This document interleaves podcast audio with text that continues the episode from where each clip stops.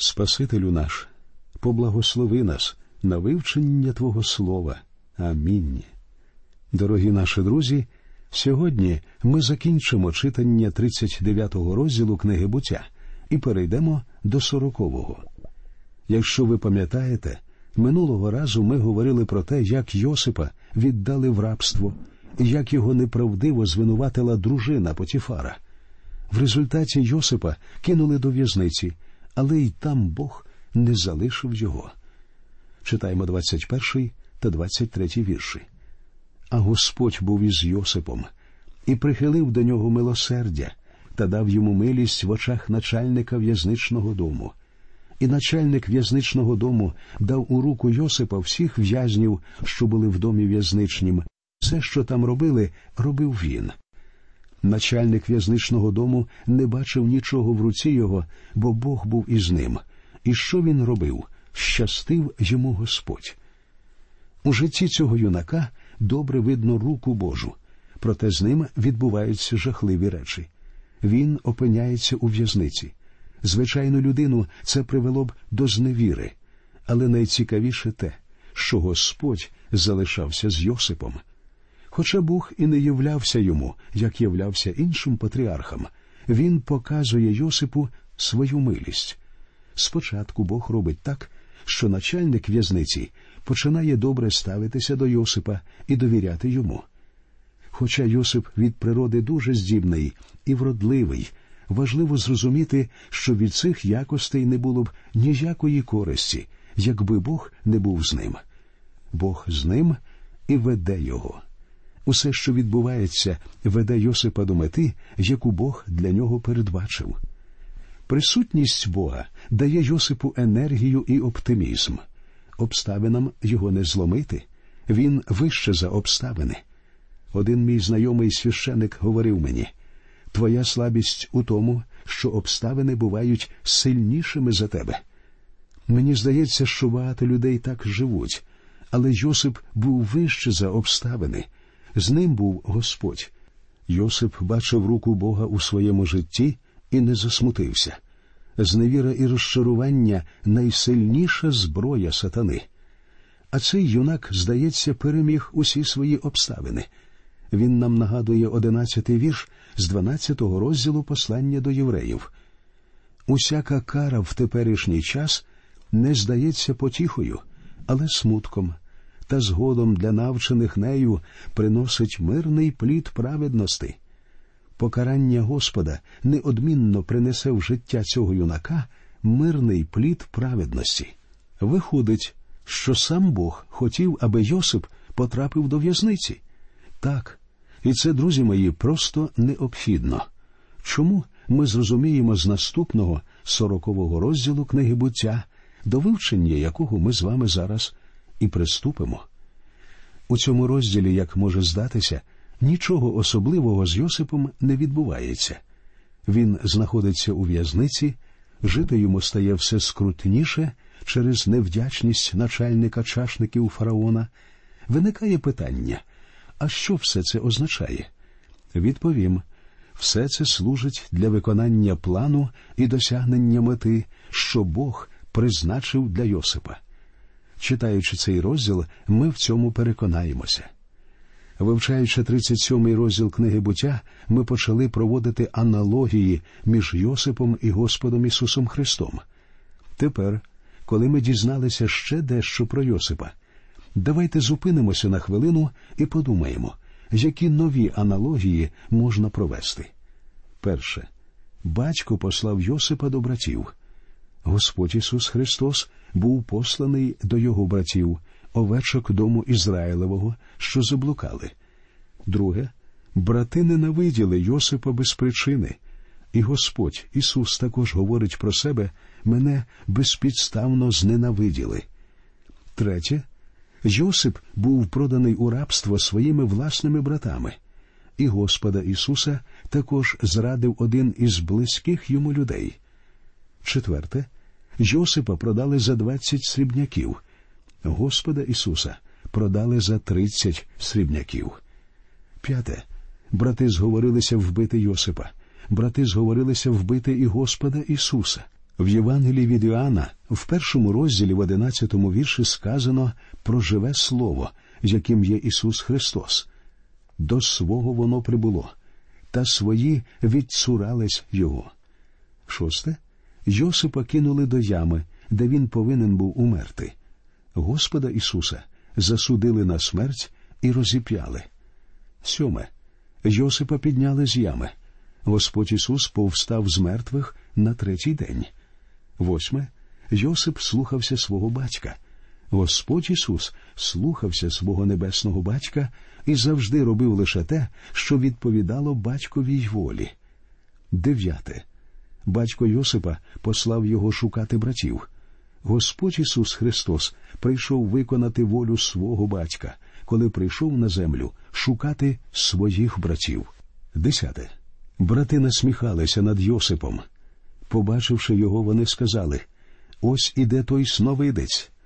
Над Господом Ісусом теж насміхалися його брати. Коли він був розіп'ятий, вони говорили Коли ти, Божий син, то зійди з Христа. Одинадцяте. Брати відмовилися примиритися з Йосипом, і брати Господа Ісуса, євреї, відмовилися прийняти його. Дванадцяте. Брати зговорилися вбити Йосипа. А як відомо, смерть Господа Ісуса Христа також була результатом змови. Тринадцяте. Батькові повернули закривавлений одяг Йосипа. У Господа Ісуса забрали його одяг і ділили, кидаючи жереба. 14. Після того, як Йосипа продали в рабство, про нього нічого не було чути багато років. Христос вознісся на небеса. Він сказав своїм учням, що вони побачать його, коли він знову прийде на землю. 15. Йосип піддавався спокусі від світу, тілесної природи і диявола, і встояв. Господь Ісус також піддавався спокусі від світу, тіла і диявола, і він здобув перемогу. 16.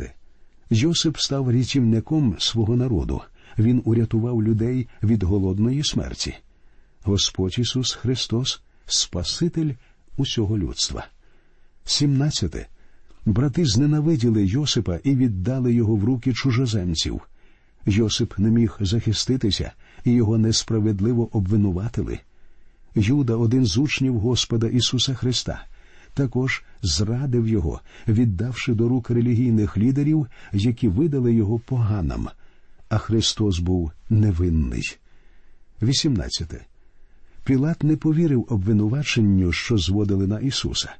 Сам Пилат уважав його невинним, проте наказав його стратити. Йосипу також довелося страждати, хоча Потіфар, скоріше за все, знав, що він невинний. Потіфар змушений був зберігати достоинство перед фараоном, так само як Пилат змушений був зберігати достоинство в очах Цезаря. 19. Йосип користувався прихильністю начальника в'язниці. Про Ісуса римський центуріон сказав Він був справді син Божий. І нарешті двадцяте. Йосип був зарахований до злочинців. Він виявився благословенням для начальника чашників і покаранням для начальника пекарів. Господа Ісуса розіп'яли на хресті між двома злочинцями. Один зі злочинців був покараний, а другий отримав благословення. Тепер, вивчаючи сороковий розділ, ми зрозуміємо, чому Бог хотів, щоб Йосип опинився у в'язниці саме в цей час. Давайте прочитаємо, як Йосип тлумачив сни чешника і пекаря, і почнемо з перших трьох віршів. І сталося по тих пригодах чашник єгипетського царя та пекар провинилися були панові своєму цареві єгипетському.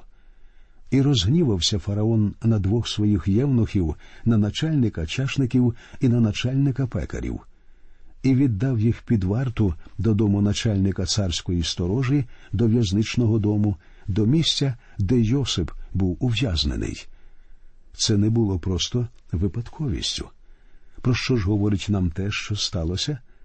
Насамперед про те, наскільки непередбачений і норовливий був єгипетський фараон. Не знаю, чим провинився пекар, Можливо, у нього пригоріли булочки до сніданку. Як би там не було, щось не сподобалося фараонові, і він кинув його до в'язниці. А що накоїв чашник? Цілком можливо, він подавав фараонові кубок вина, але зачепився і пролив вино на перський килим. Точно не знаю. Нам не говориться, за що саме начальники чашників та пекарів опинилися у в'язниці.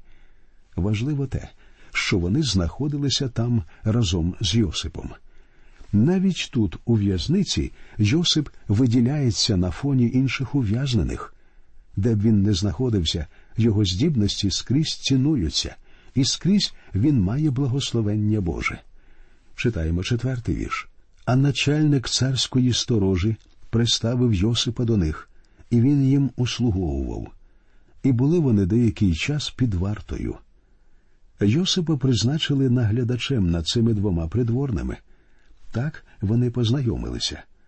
Обов'язки Йосипа полягали в тому, що він повинен був про них піклуватися, поки вони перебували у в'язниці. Читаємо далі. І снився їм обом сон, кожному свій сон, однієї ночі, кожному за значенням його сна, чашникові і пекареві царя Єгипетського, що були ув'язнені у в'язничному домі. І прибув до них Йосип уранці, і побачив їх, а вони ось сумні. Йосип був життєрадісною людиною, з ясним і гострим розумом, а тому він здивувався, коли знайшов цих двох придворних фараона в повному сумятті з сумними обличчями. Читаємо сьомий та восьмий вірші. І запитав він фараонових євнухів, що були з ним під вартою в домі пана його, говорячи, чого ваші обличчя сьогодні сумні? А вони сказали йому Снився нам сон, а відгадати його немає кому. І сказав до них Йосип Чи ж не в Бога відгадки? Розповіжте мені. Йосип, як бачимо, завжди готовий віддати славу Богові і побачити руку Божу в усіх подіях. Пізніше ми побачимо іншого молодого єврея, що стане перед судом чужої держави і буде чинити так само. Це Даниїл, автор однієї з книг святого письма. Як було б добре, друзі, якби усі християни сьогодні робили те ж саме. Усе, що ми з вами робимо, повинно робитися для слави Божої. Завжди прославляйте Бога за все, що вам вдалося зробити. По-моєму, багато християн не отримують усіх благословень, що Бог дає ще й тому, що, отримуючи щось, ми часто сприймаємо це як належне і не славимо Бога. А прославляти Бога необхідно. Йосип повинен був віддавати Богові славу, і він це робить. Він говорить, чи ж не в Бога відгадки. Читаємо далі.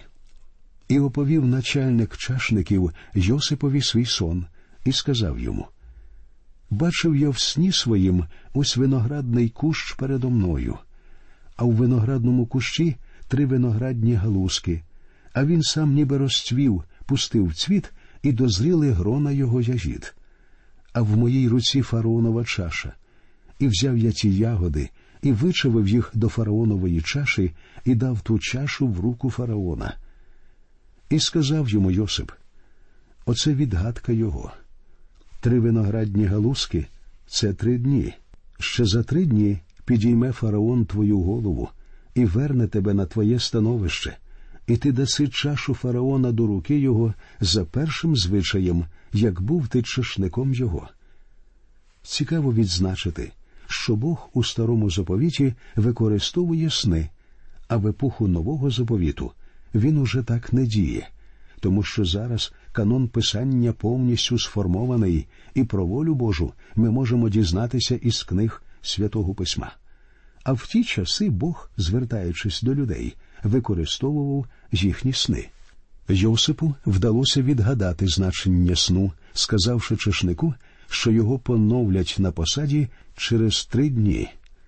Тепер читаємо чотирнадцятий вірш.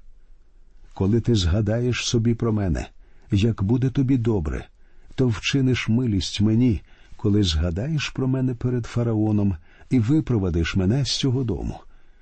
Йосип говорить ти вийдеш звідси через три дні, а я залишуся в цій в'язниці доти, доки хто небудь за мене не поклопочеться. Я допоміг тобі, пояснив твій сон. Будь ласка, не забудь і ти про мене. Далі в 15-му вірші він розповідає шашнику про себе. Бо я був справді вкрадений із краю єврейського, а також тут я не вчинив нічого, щоб мене вкинути до цієї ями. Хоча в тексті писання нічого про це не сказано, але цілком можливо, що чашник фараона все ж таки пообіцяв Йосипу, що поклопочеться про нього. Читаємо 16 і 17 вірші. І побачив начальник пекарів, що він добре відгадав, і промовив до Йосипа. І я в сні своїм бачив ось три коші печива на голові моїй, а в коші горішньому зо всякого пекарського виробу фараонове їдження, а птах їв його з коша з над моєї голови. Сон пекаря фараона містить цілком зрозумілий символ. Це кошик, наповнений солодощами. Читаємо далі. І відповів Йосип і сказав: Оце відгадка його. Три коші то три дні. Ще за три дні підійме фараон голову твою з тебе і повісить тебе на дереві, і птах поїсть тіло твоє з тебе. Йосип тлумачить і цей сон, але нічого втішного пекаря не чекає. А в наступних віршах ми читаємо про виконання того, що пророкували ці сни. Ось вірші з 20 по 23. І сталося третього дня, у день народження фараона, і вчинив він гостину для всіх своїх рабів, і підняв він голову начальника чашників і голову начальника пекарів серед своїх рабів. І вернув він начальника чашників на його місце, і він подав чашу в руку фараонову, а начальника пекарів повісив, як відгадав був зім Йосип. Та начальник чашників не пам'ятав про Йосипа та й забув за нього. Бідолашний Йосип. Його положення здається безнадійним. Він проданий у рабство і обмовлений, і грати в'язниці для нього такі ж реальні, як для справжнього злочинця. Нещасний юнак сидить у в'язниці, а Потіфар і думати про нього забув. Усе, що йому потрібно, це зам'яти скандал, що стався в його домі, і розплачується за це один Йосип. Єдиним променем надії для нього був чешник, який міг замовити за нього слівце фараонові. Але чешник так зрадів з приводу свого повернення на колишню посаду і прихильності фараона, що начисто забув про бідолашного Йосипа. І все ж таки Бог залишає Йосипа у в'язниці. Припустімо, чашник сказав би фараонові у в'язниці сидить невинний юнак, йому там не місце, його оббрехали. Він правильно пояснив мій сон. Я був би тобі дуже вдячний, якби ти його випустив.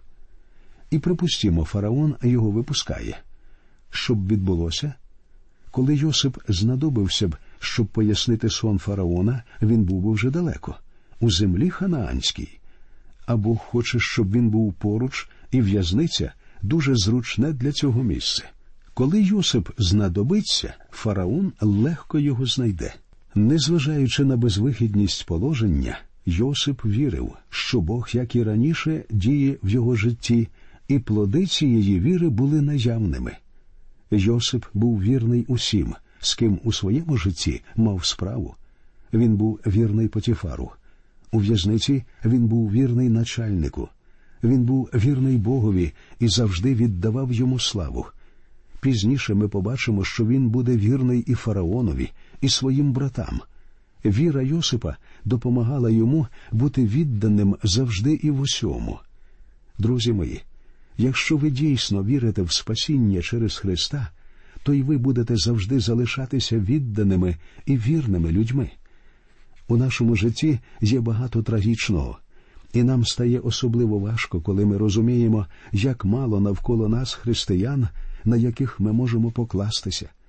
Один з моїх друзів керує великою християнською організацією. Якось ми опинилися з ним удвох у незнайомому місці за кордоном, і він розповів мені про свої проблеми. Виявилося, що у нього лідера величезної організації, майже не було друзів, на яких він міг би повністю покластися. Причому не забувайте, що це християнська організація. Не буде перебільшенням сказати, що в наші дні далеко не всі люди у всьому відповідають своєму званню і положенню. І ми дякуємо Богові за тих, хто все ж таки залишається вірним Христу. Сам я завжди буду вдячний Богові за те, що де б я не опинився, Він оточує мене людьми, які по-справжньому вірно і віддано служать йому. Я їх дуже ціную, вони підбадьорюють мене у важку хвилину. І ось Йосип, забутий усіма, залишився у в'язниці. Але Йосипа не забув Бог, який, як і раніше, веде його по життю. Друзі мої, ми повинні зрозуміти значення всього цього. Можливо, вам здається, що й ви зайшли у глухий кут. Можливо, вам здається, що Бог вас залишив. Але давайте подумаємо, чому Бог залишив нам у Біблії цю історію про Йосипа. Він хоче, щоб ви знали. Йому не байдуже, що відбувається з вами. Незважаючи ні на що, він залишається у вашому житті. І якщо ви дитя Боже, Він зробить так, щоб усе у вашому житті служило вам на добро. Пам'ятайте, що навіть його покарання завжди є добром для нас. Друзі мої, з Богом ми завжди переможемо. Нехай усіх вас благословить Бог.